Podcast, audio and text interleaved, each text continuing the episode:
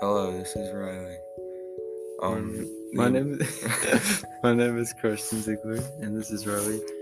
We're saying that how Stetson Kennedy is an important person in history, but also really unknown. He basically was a really talented writer, and he also took on the KKK through his comics that he wrote about Superman. Um, he earned a bunch of awards and med- like not medals, but a lot of awards about his uh, through his books that he wrote in the past, and he also influenced a, a lot of people to strive for the best and have a lot of courage to what he did.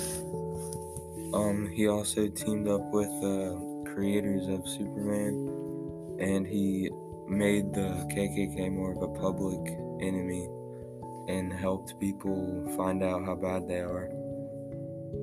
and made it like a comical relief type thing also that's why he's such a well known or not well known but really important person in history